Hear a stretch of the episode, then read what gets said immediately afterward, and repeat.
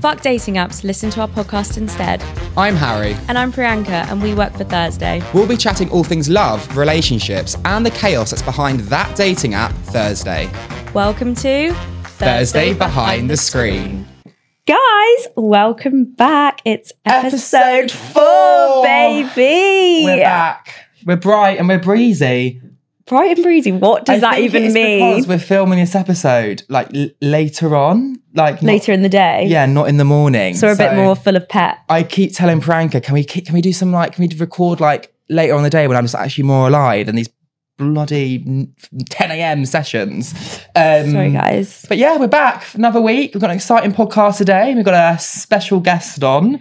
So excited for the guest. But before we get into that, let's do our usual little rundown. Right, so, okay. what's been going on in your week, Harry? What's been going on in my week? Um, I, I, I don't know, personal life, work life. There's been a lot going on. I've moved house, people. Um, and if any of you, I don't know, live in London, you know how hard it is to find somewhere to live. But I did. I found somewhere. I've moved. Um, and one thing I will say is I will never live with animals I ever, knew you were going to say that. ever again. I knew that was coming. Yeah, I'm just, I just, I've not gonna. Uh, that's one thing. I'm not gonna live with animals ever again. Um, but yeah, happy. Got a new place. Work is, it's exciting. There's some really. We're gonna talk about it. In a We bit. will talk about it. There's some really exciting things happening, which I just feel like being at Thursday for the last two years, I've been waiting for this to happen. Like waiting and waiting. And I think. Don't give too much away. okay, okay, okay. Why don't you why don't you tell them what happened with your little partnership blunder with the two Oh, the two God, companies? This is embarrassing. this is embarrassing. Right. If you don't know, you I don't think you do. I don't think I've mentioned it on the pod, but I've got dyslexia, which fine. I'm still cracking along at life. Like, won't let it get me down. But there are times when I just I think when I I was that person at school that my exams were on like yellow paper and then it was easier for me to read. And there's just some this is quite an easy mistake. We had a partnership come through, which I believe to be Radox, which, if you know Radox, it's the shampoo, shower gel. They do the two in one. Um, it's actually what I use in my gym bag in the gym. And I thought, oh, how exciting. There's definitely something we could do here with, you know, single people using Radox. Um, it turns out that after I was having this conversation with this lovely person um, from said brand, um, that it wasn't Radox, it was actually Randox, which is actually um, like COVID testing, sexual health testing. Um, a health a health company basically. it was a health company. So yeah, that that happened. um, I mean, you got to laugh about it, but again, it makes perfect sense. Sexual health testing is, you know. Did you send them a deck all about shampoo? I'm not going into details, but anyway, moving on. moving on from that. Oh, um, how's your week been?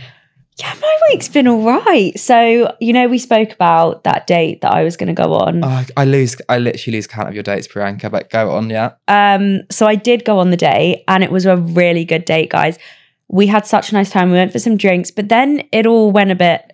Oh no, I do know. Oh, of course, you know, I Be called him the next day. Yes. okay, okay. But okay, so we had a great day, and then you know we went back. We were going back to mine. We get on the bus, and some guy just like whips a knife out on the bus, and I'm a few I don't know. This doesn't few, shock me. few cocktails deep, and I'm like, oh my god. And everyone starts running towards the doors where we, we were stood and is like, let us off the bus. There's a guy with a knife. And then the guy like sees everyone freaking out and he like puts his hands up and he's like, oh, don't worry, I'm not going to hurt anyone. But that guy over there just tried to pickpocket me. And everyone was like, okay. It does actually scare me. And then he Well, just put the knife, he put the knife down. Everyone just went and sat back down on the bus and very silent 10 minute bus journey And home. was he? Was your date the knight in Shining Armour? Did he protect you? Oh, he did. Um, but then, even worse, got home uh, to find out that the water in our entire building had gone off because there'd been a flood. So we had no water. Get back home. My flatmate is still in her gym clothes. She hasn't been able to have a shower. Uh, We only have one toilet. So she's been using the toilet, oh no, no, no. not being able to flush. The poor boy is like, Can I have a glass of water? And I'm like, No, I'm sorry. There's no running water. I had a manky old glass of water that'd been in my room for like two days Stop. we were like rationing sips of this manky water and it was just oh god i was mortified and then my poor flatmate sorry i am gonna out her here she had a bit of a funny tummy No, this is too much. and when if you gotta go you gotta go Am I correct in thinking that you're not actually speaking to this guy anymore? yeah Is it because of the toilet? It's not because of the toilet. It's actually because of something else, which I'm not going to go into. But um, it, you know, it was a really nice little time that we were speaking and whatever. But um, you know, these things don't always work out, and Nah. that's okay. I didn't give me bad vibes in the beginning, if you ask me. And from well, do you know what? I have two day. two more dates on the horizon. So Go you. go me. Mm. Um, but yeah, so all, it's all exciting. I love that.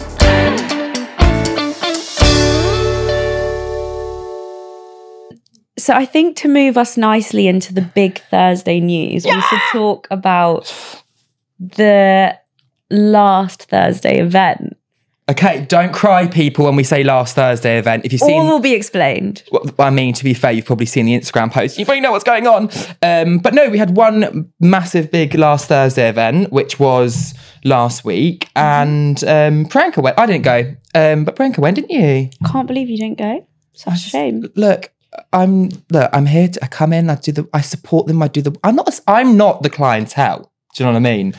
I'm not. You know. Yeah, you're in a relationship. Yeah, so so- there's no point me going. I enjoy them when I do go, and you know, partnership ones I'll go to. But it's, look, I'm you go for all of us. You go for the every single person on the team. yeah. So how was it? It was really fun. Yeah, Um, I know a few of us from the office went. Yeah, no, it was fun. What's that supposed to mean, Harold? Yeah, so just, uh, on a Friday morning, I FaceTime Pranka probably every Friday morning, just like a little catch up. Um, and I FaceTime Pranka, I think it was about half past seven, wasn't it, Pranka? And Pranka was just coming in. She still had last night's makeup on. Pranka hadn't been home. Yeah, I, I did get home and my flatmate was getting ready to work from home, like at the kitchen table, and she was like, Where have you been? And I was like, Oh, girl. She left the last Thursday event with a bang. I did. and you can interpretate that. Is that the interpretate? Interpret. Interpret dyslexia, you see. Interpret that as you will. Right, Um, let's move on because I know that my grandma listens to this podcast. So um, But this leads us nicely. this does lead us very nicely on to what's happening at Thursday. So a lot is changing. I think we we've been wanting to grow and we've been wanting to come to every single city. We want to be in Boston, we want to be in Delhi, we want to be in Mumbai, we want to be in Chicago, right? Well, now people, we are. We Are We're in how many cities? Not five, not 10, How many? 60 cities. We're now in, as you're listening to this podcast, Thursday is global in 60 cities across the world. And what that means is what you may know a Thursday event being, it's slightly changed, okay? We've we've gone back to what we know. Our slogan once upon a time was I just want to meet someone in a bar. Mm-hmm. And that is what we're giving you. So, introducing not Thursday events, but the Thursday, Thursday bar. bar. And essentially, what th- a Thursday bar is, it's think of it as a magnet in your city which attracts all singles. Every week, we'll be doing little, we'll be choosing new bars. Think of them as like weekly pop ups around your city where a new bar will be, be released on the app and you'll be able to click to attend that you're going. There's no prices in tickets. Tickets are free. And obviously, as we're rolling out to all these cities, it's one bar in each city at the moment. But obviously, as we kind of, you know, Expand. expand, there, there'll be more bars kind of popping up. Um, more bars, more age ranged bars, LGBTQ plus bars. Like the limits are endless with this, which is super exciting. It has been hectic to say the least, getting trying to source all of these bars, getting all the bars onto the app, making sure these bars are up to scratch. But making sure these bars are open, okay? Yeah. Because we're, we're not happened. we're not in these we're not in these cities. So like and also we're relying on you guys as well. We've had so many people, which has been great, message us um uh, or email Thursday about like recommended bars to go to. If you're listening to this, you're thinking, oh god, that bar would be great in my city. Please slide into our DMs and we can get it listed. We absolutely will. And then yeah, so it's all sing- it's all singles under one roof um, at these Thursday bars, and it's laid back again. It's what we're it's it's what, how we kind of started our ev- events in London. It's that it's there's no pressure. We're just letting you guys, the singles, do what you want to do. take the lead. Um, so if you didn't know, Pear is our sister brand, Mm-hmm. Which we are super excited to be joining forces with for these Thursday bars because now we can accumulate Thursday users and Pear users all under one roof, which means double the chance finding the love of your life. And look, if you don't have a pairing and you're not a Thursday member, don't know why you listen to this podcast, uh, joking, and you know, you just use Hinge, you just use Tinder, that's fine. Just download Thursday to see where the bars are and where all the singles are going to be. You don't have to, you don't, you know, we're not forcing you to use the app. If you want to see where the singles bar is, you go on Thursday to see where it is. Um, so yeah, it's a really, Very exciting. Which city are you most excited about? Oh, there's so many. Do you know what? It's one that's probably asked the most is Denver. Uh, Since I've started, Denver gets asked Yeah, a lot. Denver gets asked about a lot. Um, Delhi and India as well. Delhi, that's one of the most. Yeah, India. I mean, LA. LA. I mean, we've got New York. We've we've done. You know, we've had New York for a while. We've got London. We've got we've got Mumbai. We've got Boston. We've got Chicago. We've got Atlanta. You know, Literally everywhere. we've got everywhere. Everywhere. Um, and it's only going to grow as Yeah. we as this keeps going. Maybe next time we sit here on the pod, we'll be in a hundred cities. we've got Amsterdam. I'm just really excited about Amsterdam. Yeah, Amsterdam. The bar as well. The bar we kind of got for Amsterdam's really really cool. well, you know, maybe Matt and George will be sending us on a round round the world trip Imagine. to check out all the Thursday The bars. 60 cities. Matt, Um, what are you saying? Sydney. We've got- yeah, we're in Australia. There'll be more bars and more um, cities added because at the moment we haven't got South America, No, but that will be coming, it people. will be coming. Um, so please be patient. It will be coming. I mean, we did an Instagram post yesterday just announcing where all the bars are. So if you want to know exactly what city they're in, go to our Instagram and there's a post up, or go to our lovely new website which explains this all in more detail. Um, www.getthursday.com. You can see more details on it all. And if your city is not listed, DM us and tell us where you want us to come. yeah, where do you want to go next? If you guys shout about it, we will we will go there. we will deliver. It's just really exciting because we've, I don't know, we've been waiting for this for like, we just wanted to do it right. Like, we didn't want to do it wrong. We didn't want to launch in like one city and then not get it right. And I just feel like this is just, yeah, it's a really exciting time. And it lines in with the new app, which we spoke about last week. And Yeah. it's all just coming together beautifully. And we couldn't be more excited, could we? No, it's so cool. So if you want to know where your nearest Thursday bar is tonight, for example, just hop on the app and you will see where it is in your city. Um, but yeah, really exciting times.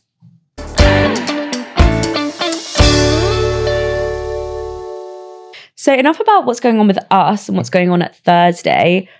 I'm very, very excited because we've got a super special guest Oh, on the pod wait. today that we are both so excited to introduce you guys because I just know this is going to be some insightful stuff. I for just want to know lots of stuff about.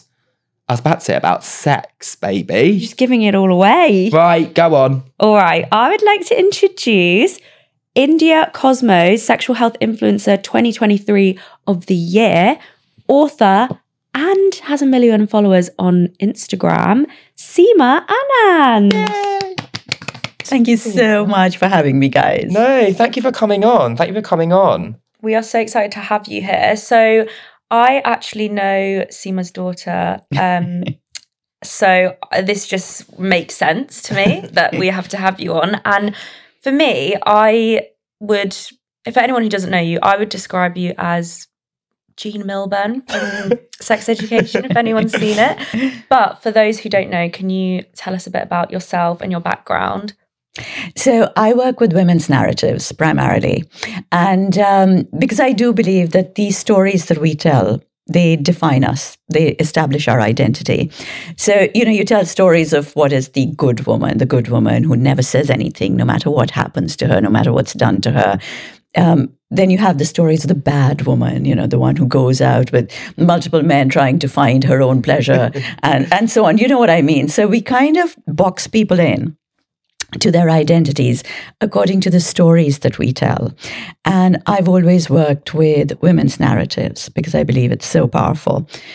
And I realized along the way that we never tell stories of a woman's right to her own pleasure. Mm. And so I went looking for those stories, the stories that we had shut down, um, you know, ignored, sort of done away with. And that's where my work really started. That's where I became me, because this is about 23 years ago. Just after the daughter that you mentioned was born. And um, it, it was just really, really necessary for me to try and understand what where we'd sort of lost our story, our narrative, I started to study the Kama Sutra, thinking I was going to do like a 5,000 word essay, move on. But 23 years on, I'm still working on this. So my work is based on the erotic literatures of ancient India and very focused on how pleasure was viewed back then and where it's changed to where we are in this sort of twilight zone of it's a guilty, sinful, bad, dirty thing. Mm. So that's primarily me. And for someone like myself, when I was doing my research, I didn't actually know what the Kama Sutra was. Okay. Um, so maybe some people that don't know what the Kama Sutra is, what what what is that? So the Kama Sutra was written about two thousand years ago. It's a very very famous book, which most people think is a book about positions, mm-hmm. and it isn't. Uh, most people think it's a book about uh, telling women how to pleasure a man. Again, it mm-hmm. not it was written 2,000 years ago at a time when women were not taught how to read or write. So the book was written for men. Mm-hmm. And it was actually to teach young men of wealth and leisure how to live their perfect life. Mm-hmm. And it's written in seven sections. Section two, which is the only bit that I'm interested in, is the section on pleasure. Love. It's the only bit that deals with pleasure. Yeah. And this is the one section, it's really strange, but this is the one section that actually addresses men and women equally. Mm-hmm. And in the introduction of the Kama Sutra, the author says that um, people say, you know, how stupid women are not capable of understanding any kind of science because the Kama Sutra is seen as a treatise. It's a scientific oh. treatise, and uh, yes, because it's sort of it's a very clinical book. It's not one of those books that you can read with one hand, if you know what I mean. um, you know, it, it's a clinical book. It's a it's a, a, treatise. It's a text, and it says that. Um, people say, well, why are you addressing women as well in this? And he says, well, uh, it's stupid to think that you expect women to practice all of these arts, but you don't want them to learn about it. So that's one dumb thing. And also, it says that women actually understand the idea of pleasure more intrinsically, uh, men need to be taught more often. Oh, yeah, it's a really interesting. interesting. idea. Yes, and so for me, it's that's what the Kama Sutra is about. And yes, there is a tiny little chapter in section two on positions, but there's a reason for that. We should really go into it because your listeners are going to find that interesting. Yeah, but it doesn't actually mention the act of sex. It only talks about pleasure, building up pleasure, because if sex cannot be extraordinarily and fully pleasurable, what's the point of sex at all? Amen. I agree to that.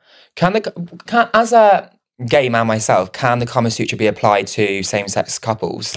It can, because basically what I find in the original Kama Sutra, now again, this is where people get confused. Mm-hmm. There isn't just the one Kama Sutra, there are several thousand versions because it was translated and added to over the centuries. And every king who ever came to the throne had their own version of the Kama Sutra commissioned. Got you. Because they believed that if two people can share totally mutually pleasurable intimacy, that relationship becomes stable. And if all the relationships start to become stable, society becomes stable. And if society becomes stable, the kingdom becomes stable. so, really, just remember everybody we're doing this for national security yeah yeah yeah yeah, yeah. so yeah so the original Kama Sutra talks about how a person receives pleasure as opposed to saying if you are the woman who's being pleasured then the man has to do it to her mm-hmm. do you see what i mean yeah. so it's more about how you receive pleasure as opposed to who should be who giving should you the pleasure mm. so it's really for us to interpret who your lover is mm-hmm. Interesting. I never, I didn't know it was that intricate. Um, but why don't you go into more about the sex position section? Okay, should we start with that? Then? Yeah, go straight into it, Priyanka. Go on. okay, us. so um, we start by saying that if because there's a lot more that comes before you actually go into positions, yeah. right? But we can come to that later. Um, positions come in because as the author says, that sex should be pleasurable. If it isn't, what's the point? Now, the very first thing to do with pleasure needs to be where the genital sizes need to be fairly synchronized. What does that mean? Meaning that if the man is really, really small and the woman's vagina is much larger, right, there isn't going to be any pleasure. Yes. If the woman is very tight and the man is really big, it's, it's painful. Yeah. Mm. Um, so they have to be more or less similar sizes, balanced. But at no point did anybody ever say, I really, I don't know what they do on Thursday dating, but I don't know if you have a little bit there saying, what is the size of your, you know, whatever. Oh, like, God, that's something Yeah. we should add. Maybe. add that, right? Um, so the positions were created to primarily help you to synchronize your sizes. So, for instance, if the man was really small, what are the best positions that would give the couple pleasure? That's so interesting. and so on. Yeah. Now, the other thing about the positions is that, you know, okay, most people think the Kama Sutra written in about 300 something AD, oh my God, it talks about such um, incredibly forward thinking stuff. Must have been an amazing society. You know, I don't think any place was ever that feminist that it was that amazing a society. You had the two strands. You had the people saying this is bad, you had the people saying it's good. But what I love is that he really, Vatsyayan, the author, really does talk about the positions from a point of view of pleasure. So he says that positions need to be taught Yeah. for men, prime largely. Yeah. Um, pleasure is slightly easier because their pleasure comes primarily from the use or the friction on the penis. Mm-hmm. So almost any position will afford them pleasure depending on how it's done. For the woman, it's a lot more complex because the vagina is not the space of orgasm. There are different places that you get. So the vagina will give you pleasure, but not necessarily orgasms. Mm. There's a difference, right? And so women were taught how to execute these positions by how different pieces of jewelry moved on their body.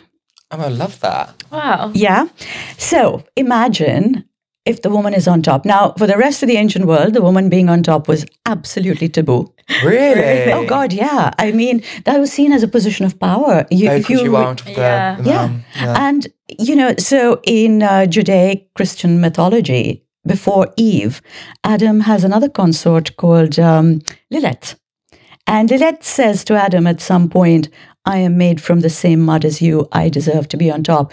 And she's thrown out of paradise for that. And in the mythology now, she is a demon. She's a demoness. Oh, wow. The Kama Sutra says you could be on top, but when you are on top as a woman, you don't move your entire body. You only move your hips.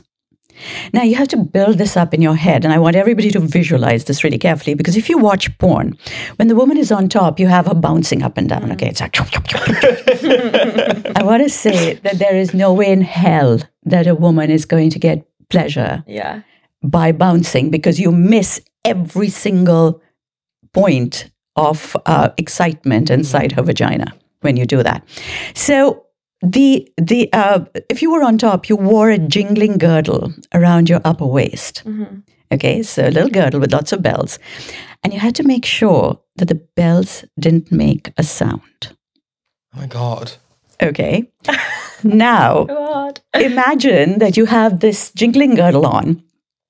How are you going to move to make sure that that is not going to make a sound? If you bounce up and down, it is going to jingle the hell out of that. Yeah.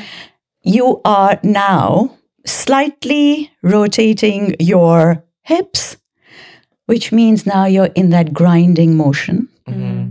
which is what you need Mm-hmm. for contact with the clitoris and for basic pleasure for the woman. Yeah. But then it says that if you're on top, the next thing you have to do is you wear long dangling earrings, which are then supposed to swing in an arc across your cheek. Most people, when I try and get them to do this, they have this tendency to bounce their head. You're, you're trying to get this the earring to move.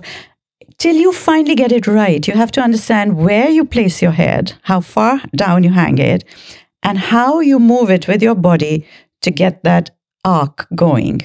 And that, once you get it, is your pace. So interesting. Okay, so you get your pace by moving it back and forth.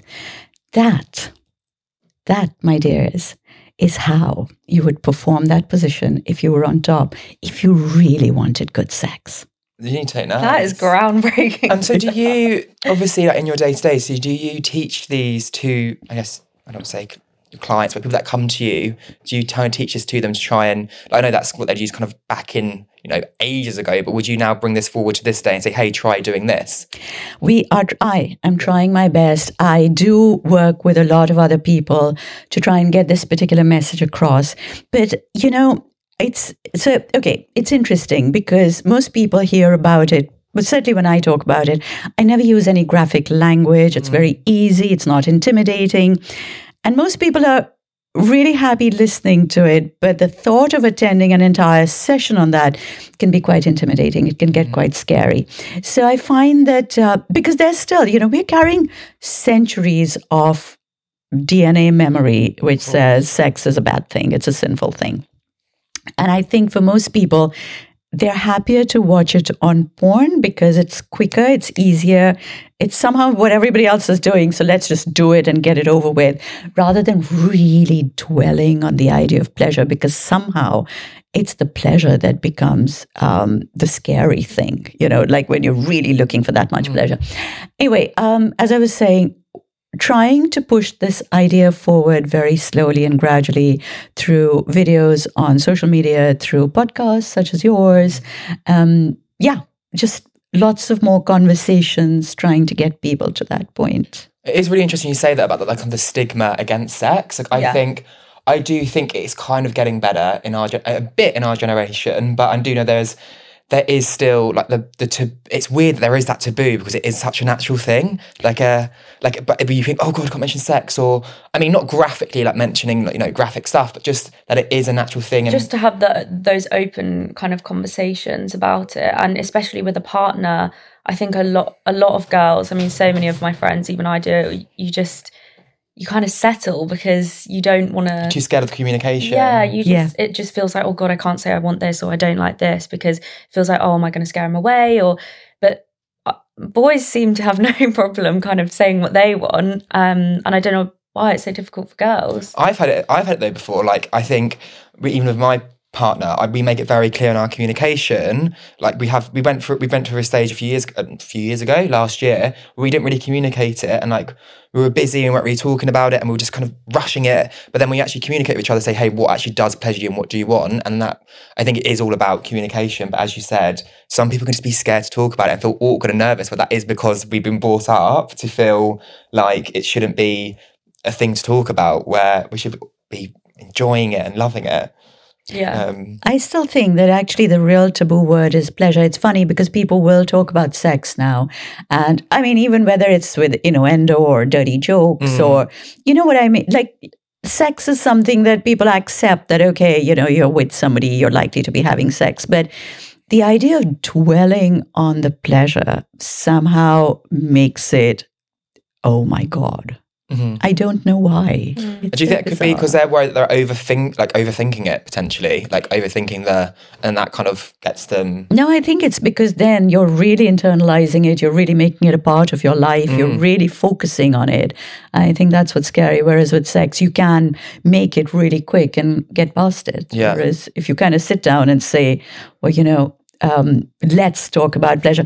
Okay, one of the things that I thought was really interesting um, is, you know, when we talk about foreplay, for yeah. instance, and we talk about raising the pleasure, and you say that for a woman, a minimum of 40 minutes of foreplay is required to even get her to the point where she thinks that she can have an orgasm or a pleasurable experience. Yeah, a minimum 40 minutes. And a lot of people are like, um, okay, I nibbled on your neck for three minutes. What am I supposed to do now for the rest of the wow. um, oh my God. 37 minutes? You know, like, what am I supposed to do now? And as I was saying, you know, we talk about pleasure. So uh, there's the section on what, as I was saying, section two in the Kama Sutra is all about pleasure. But there's this entire section that talks about kissing, for instance talks about different types of kisses and what they do to you and how they make you feel. But it also talks about things like kissing games. And it says, for instance, one of the kissing games is where, um, so using your, your lips only, who can capture the other one's lower lip first? But it doesn't just stop there because it's a kissing competition, it's a mm-hmm. kissing game. So then you have, and it sets out the rules, it's, it prescribes, it says if you have lost, the person who loses will have to sulk. Now you have a tantrum, you say, no, this is not fair, you cheated, I want a rematch. And then you have this banter, you tease each other. And finally, the person who's won says, All right, we'll have a rematch. And then it says, The person who's lost now, watch out for when they're off, the, off guard and you dive in and you grab their lower lip and then you say now i've won you see now it was played fairly and i won and this is how you prolong it because it says this will actually prolong your pleasure for hours. So we have come away with this idea again. I don't know from porn or from watching car racing that it's got, it's got to be fast and furious and hot and heavy and hard and it isn't. It's got to be playful and lighthearted and Yeah. fun and joyous. And you have to giggle together to really have fun and get to that point of pleasure. Yeah, I agree. It's funny, isn't it? I think like even porn in general can be like I mean you hear it kind of it can be damaging because people I don't know age people start watching well men start watching porn. I think mine was probably when I was about 13, but it could I guess it could be quite damaging because when you you're watching for such a young age by the time you do have sex that's your ul- ultimately that's what you think it is. it's gonna be like. Um where like I mean I laugh and giggle and sex. to be fair. Good for you. I am so proud of you. Okay. Heads Um, no, literally bumping heads, flips and faces. Um, So, how has your kind of career affected your relationship with? I mean, I know your daughter, but with your all of your children, because you have three children, right? Mm. I have three kids. I have two boys and a girl. Um, my kids have been incredible because they've been there to support me through the whole thing.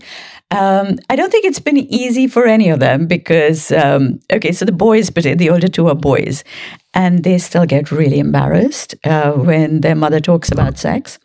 And I, I always think it's really funny because you know, generally it's the parents kind of um, talking to their own peer group saying, yes, yes, you know, my child does this well. It's okay. It's the done thing in today's day and age. It's all right.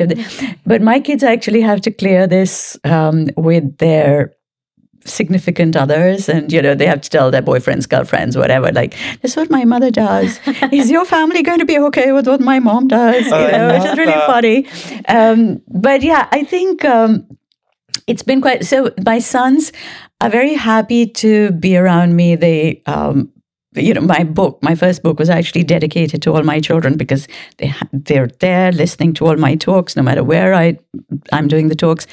But they don't discuss these things with me. My daughter and i have far more detailed conversations about stuff. And um, she doesn't agree with everything i say but she'll understand. She'll learn eventually. Uh, but yeah it's i think it's really nice because I, okay so in my head the way i say we don't discuss um, to answer your question we don't discuss sex with each other as a family. It's not that I'm sitting at the dining table and saying, "Today, children, I discovered, yeah, I discovered that you know it's not that." But I think what I have done two things. Um, I work at my dining table. So at any given point, there are at least five copies of the Kama Sutra lying on my dining table. They've never been hidden away, they've never been put away. So they have grown up in a household where they at least understand that this is not a taboo subject. There's nothing uh, weird or bad or dirty about it. That they also know that if they ever have a question or whatever it is about um, sex, pleasure, or sexuality, nothing is abnormal. That you know, so that's one thing. I, at least I'd like to believe that that's how they've grown up thinking about things.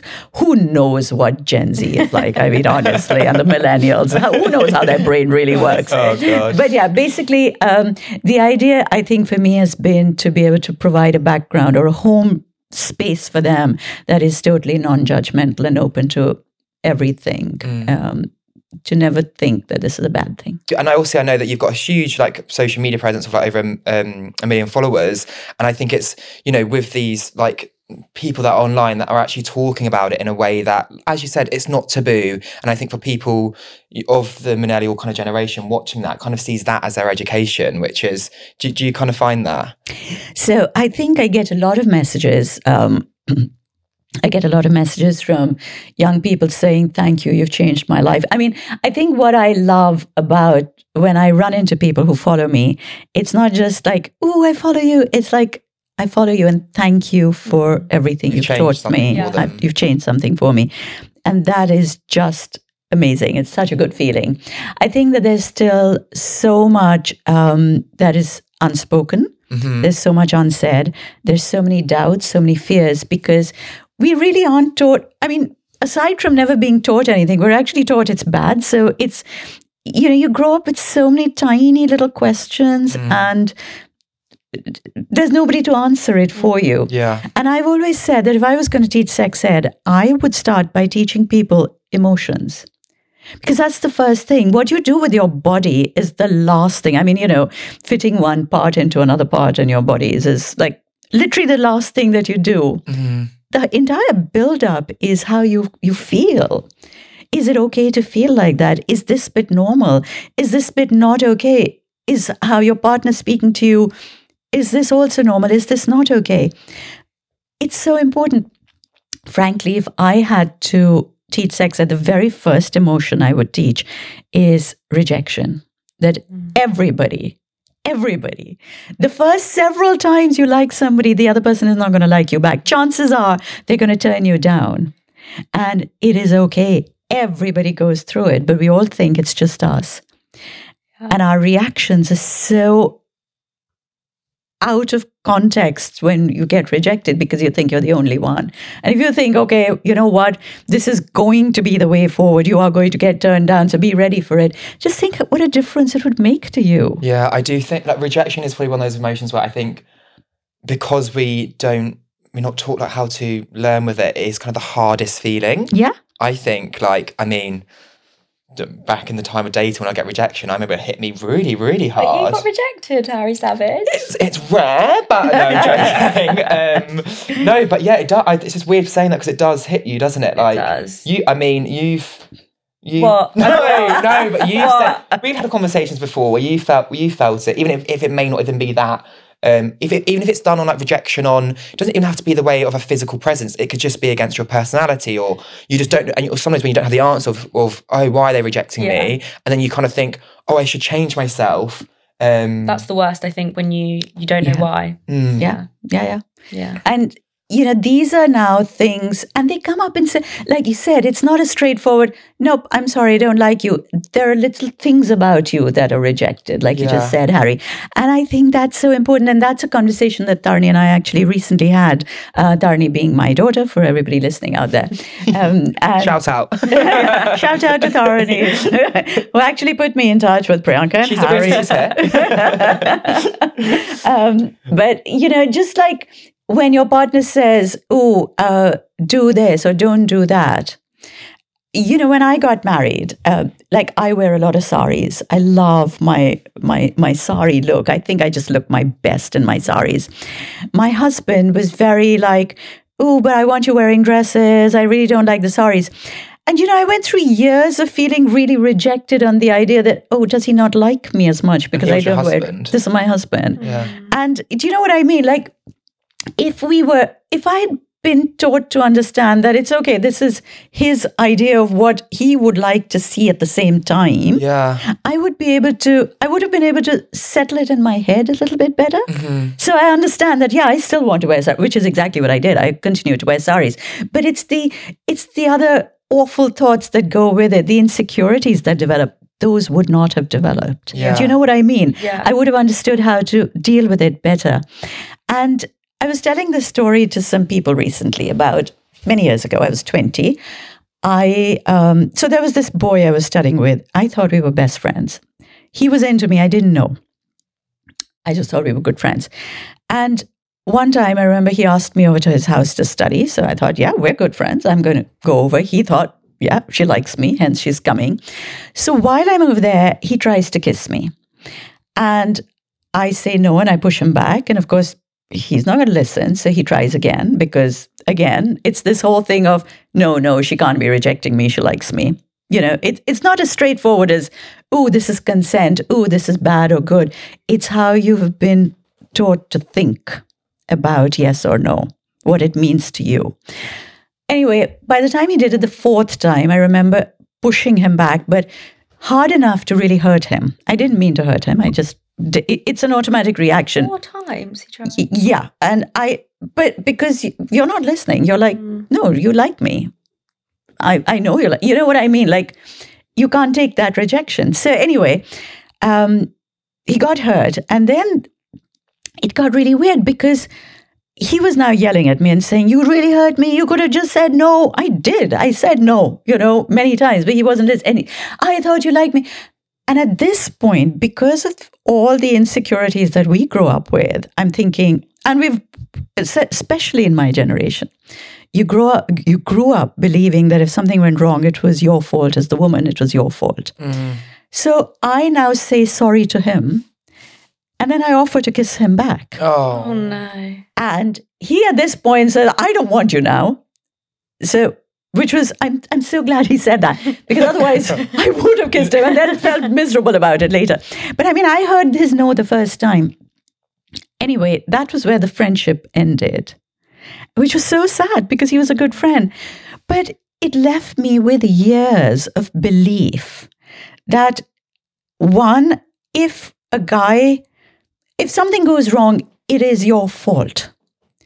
Because everybody who you say this to will say, Oh, but what did you do? Or what were you wearing? Oh, come on. Don't tell me you didn't that you didn't know that he liked you. How could you not know that he was into you? So, you know, you get told this, so you come to believe that it's you. it's you. Mm-hmm. And that only you as the girl can be rejected, but you cannot do the rejecting. It's just so messed up. And then you, it leads on to the next thing where you believe that as a woman, if you are getting unasked for attention, you should be flattered. Especially if it's from a, in quotes, nice guy from a good background. If it's unasked for attention, you should be flattered because, wow, he likes you, he's into you. Ooh. And finally, that your value lies in how many guys like you. Mm. And this is the kind of stuff that, I mean, all you needed was that one bit of education that, yeah, I can be rejected because somebody doesn't necessarily want me. Yeah, that, I mean that was such a thing in school. Like, oh, how many boys are you texting? How many Yeah. boys do you know? How many boys did you talk to at that party? And it was like a thing that if you weren't didn't even have one boy on your roster, Yeah. you On were your not roster. cool. Yeah. Like, Yeah, It was just it was just so bizarre. And looking back on it now, like you know, growing up in that generation, it's it was it's tough, isn't it? Yeah. Um, and I'm sure it's the same for kids growing up now, especially where they have so much more access to social media. Whereas at least you know, Instagram probably wasn't only a thing until I was about 14, maybe. Yeah, Instagram came into my life very late. You're smashing it though. Um, I think it's interesting because, like, as us at Thursday and kind of our whole marketing, I guess, uh, like strategy, you could say, is we really try and be. We we don't you don't see a lot of dating apps out there talking talking like we're quite direct to our audience and we through our kind of uh, social media platforms we try and show our audience that you know it is okay to be rejected But we kind of wanted to know what your thoughts are on kind of how do you think dating apps shape relationships or how much do you put value onto in real life connections? So I think eventually the, the connection has to be in real life, naturally. I think dating apps provide a couple of really incredible things into your life that we didn't have before. One is that it gives you a chance to meet such a diverse um, group of people because you know otherwise the person you met would be very much limited to the places Area. that you went or the people that you knew and you know what i mean? Like to your circle of people that you knew. So yeah this gives you the chance to meet more people which is amazing. Um, i think that as dating apps progress and the questions that get put on for you know like your profile that you put on there I think it's incredible because you can get to know so much more about somebody from that. I know that in America last year, I was doing some research. Um, there were a lot of people who were matching um, through how they felt on climate change because they felt that that was So such an important part of how they believe they want to live their lives. That if you felt differently, uh, to climate change than the other person, they didn't even want to start that relationship and then find that it wasn't going waste to their yeah, time. don't want to waste their time. So I think that is incredible. hmm I also think that um, it gives you a chance to communicate a little bit because some people are not so great when they're chatting to each other in person. It takes a bit of it's a, everybody's not socially that capable that you can just kind of be out there and be amazing. So I think that really helps for that initial sort of step up. But I think on the whole, I think dating apps are just fabulous. I think that it's such a good place to begin hmm um, you know, yeah. I wish they'd been around when I was younger. We had such weird rules on dating when I, I- was younger. No, Yeah, I I always am always like, like- God, what would I have like? Yeah. I'm, I met my boyfriend on a dating app. I mean, all the dates we meet or go on, you're on dating apps. Yeah, but I yeah, I think meeting in real life is so important, and you know, Thursday provides that platform to see someone and then send them to a, a environment which is safe and where there's going to be other singles. And they're guaranteed that there's going to be single people there. yeah, The worst thing is you're in a club. You, I've had it before in the past. Gone up to someone, think, "Cool, you're good looking." Go up to him, "Hi, uh, oh, are you in a relationship? relationship. Sorry," and you have to walk off. But at least you know that everyone's gonna be single. um, and kind of obviously as an Asian woman myself, I've dealt with a lot of maybe relationship blunders or problems um dating in London especially. What would you say is like the biggest kind of issue you see as an Asian woman who has to date in London or in the UK do you get a lot of people come to you with issues regarding that? Yeah, I think um, certainly for the Asians, there's still this, uh, you know, the, uh, I think the, the stigma is just a little bit deeper. And particularly for Asian women, this idea of the purity, you know, the chastity, your power lies in your chastity. And if you've had more than one person in your life, um, you're clearly a loose woman. I think that unfortunately, certainly for the Asians, there is still a really negative vocabulary around dating, around relationships. So I think that the challenges are just a little bit more. And I'm happy to see that a lot of the Asian youngsters in London are they're, they're braving it. I'm I'm just so glad to see that they're they're like, okay, you know what, we'll take a little bit of the abuse, but we're going forward with it because you're actually going to make it easier for the next generation, and they will then make it easier for the next generation. Because I truly believe that it is so important to go through a few relationships before you finally realize and decide who to settle down with. Because those relationships teach you not just what you want or don't want in the other person, they teach you what you want to be in a relationship. And you're not going to learn that by reading books, and you're not going to learn that by somebody else's experiences.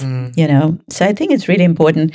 Um, It's I- those frogs to find the prince. Oh God, yeah. Do you know what? It's really funny you should say that. I was actually thinking the other day. So I get a lot of um, a, a very large chunk of my following is from India, and although most of those guys are wonderful, the ones who are really loud and vocal on my comment section are the creeps Yeah, recently. unfortunately. Yeah. So the the really nice people aren't very articulate. They're not. They they don't say a lot. They will just uh, quietly take the advice, and they're wonderful.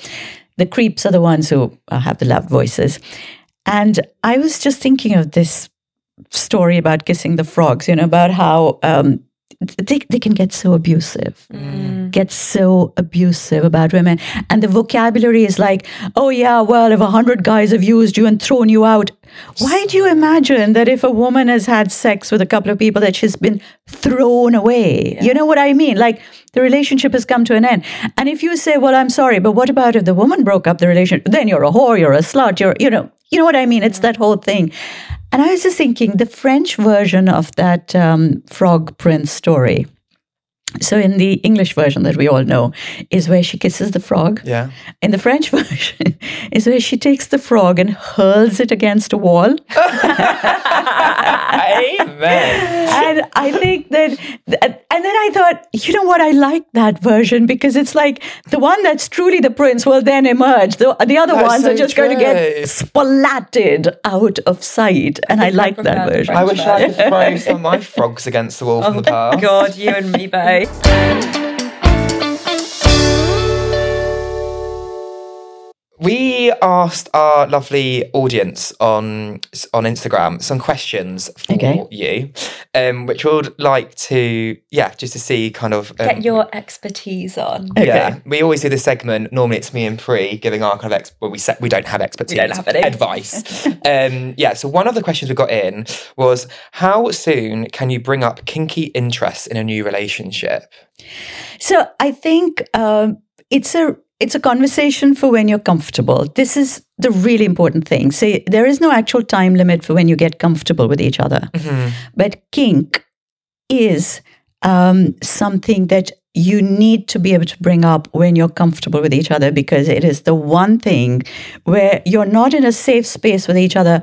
It is going to put the other person off Yeah, and getting actually into the idea of, a lot of people love the idea of exploring kinks together yeah, but not everybody does and not each kink is okay for everybody. So i think that you really need to understand it's when you feel that degree of comfort. And before you jump straight in with well by the way i really want to push an ice cube into your vagina. Um, you know, maybe actually explore explore it in words first, where you actually say, um, you know, I always think kink is a really exciting way to uh, go, or I'm really into a couple of kinks. Do you have kinks? You know what I mean? Like segue into the conversation rather than jumping in. The other thing is that with kink, and I think this is really, really important kink, BDSM, a lot of people, again, get their knowledge on it from watching porn or from what they've read and they think they would like to try it out a lot of times they haven't tried it out and a lot of times they don't even know if they're going to enjoy it but they think they're going to enjoy it because they watch somebody in porn hmm enjoying it um, now i also want to say that these things can have weird repercussions yeah, weird on a good scale and bad on a bad scale.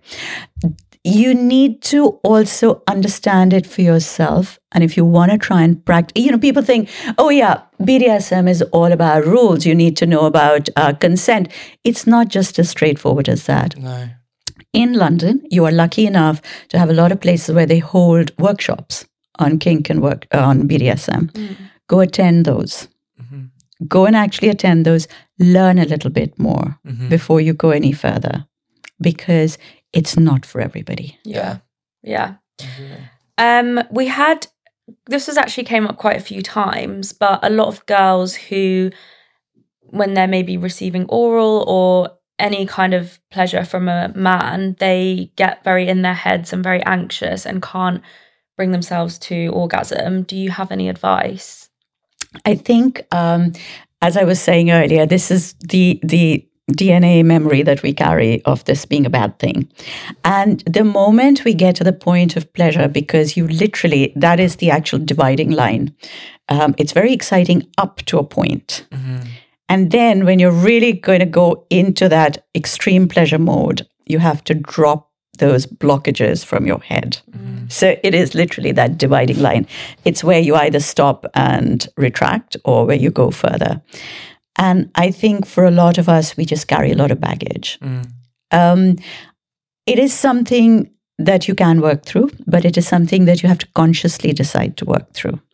And my advice on that is always that use your self pleasure time to work through this particular blockage. It's this blocking wall.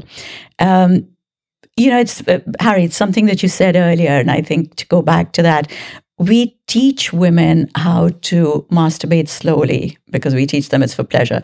Guys learn how to masturbate and they need to do it really quickly. So they masturbate really badly, I think, you know, unfortunately, because it's like, let me get this out of the way. I need this quickly, quickly. And, you know, yeah. um, so, how you masturbate literally is how you will perform. It's your practice session. And so, learn to give yourself that time to really um, okay so a lot of people get very guilt ridden about what they fantasize about when they are uh, masturbating. It's your private space. Don't feel guilty about it. Feel it. Go the whole way. If you're finding trouble doing this you know especially relaxing getting to that point um, get yourself some audio podcasts on self pleasure, guided self pleasure. It's a really good place to start because it actually talks you through it. Mm. It helps you to come and it helps you to get there in your own time and space where you're visualizing things in your head. It's interesting. So you learn to drop your reservations. Mm. It can be done, it just takes a little bit of time. I didn't know there even were podcasts for that. There are some amazing ones for that. Probably a podcast for everything. And um, if you look up some of the podcasts, and they literally have them for like every um, sort of sexual orientation. I mean, I even found one which I really didn't know what that one was for. It was for homosexual werewolves. Homosexual werewolf. Yeah, I, I, I'm still trying that to me work at out- Halloween? I, I- and I found that one a little bit like, okay, I'm sorry, but it's not doing it for me. I, fair enough. I'm neither so a werewolf nor Wow. gay, but yeah, you know what I mean. Like, I yeah, that, I didn't understand that one, but yeah. Right. Um, um, I think we've got time for one more question. We could talk all day, but We we've got one more time for all one more day. question. Um, I think this is quite uh, a good one. Is it normal to find it hard to orgasm um, without a vibrator? So I think that you can actually orgasm in a million different ways. The Kama Sutra says that a woman, well, both men and women actually, um, have a lot of erogenous zones. Your skin is one giant erogenous zones. It says that as the moon moves in its phases, your erogenous zones move around your body. And I think that this was the Kama Sutra's way of being, giving you a sort of prescriptive framework in which to get creative. Yeah. So, you know, you basically find different parts of your body to excite and stimulate in order to reach that orgasm. It says weirdly that for a woman, um, she should be brought to orgasm twice before you penetrate her. Wow. And so it re- it it acknowledges the fact that penetration is probably the least likely way that a woman will get an orgasm. She will get pleasure, but the least likely way to reach orgasm. And once you've had an orgasm twice through different types of kissing, through different types of um, whatever activities excite you, you are then in a better place to feel that when you get to the point of penetration. So, not necessarily a vibrator. A lot of women can actually find that they orgasm best by squeezing their thighs together because it puts pressure on the clitoris. And I think it's something that most girls begin by doing when they're younger. It's like they don't even know that they're self-pleasuring, but you know, you you squeeze your thighs together.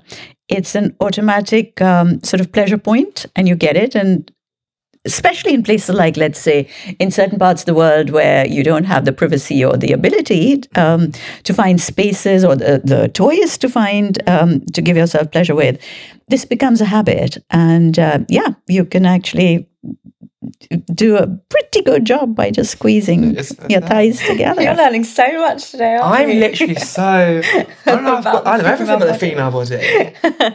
And I think that, um, I mean, just to say that, you know, for a lot of girls who find that this is literally so many women, if they get used to doing this, they find that then when their legs are apart, they can't really um, orgasm because you get used to The tension. yeah. And so I always suggest that if you're going to try and transition from closed legs pleasure to open leg pleasure. Yeah, who knew you'd have a 61 year old auntie um, sitting here talking about this? But anyway, Here for it. I'm loving it. um, you know, get onto your tummy Mm. and actually try and do this on your stomach so that rather than lying on your back the you know where you squeeze your legs together.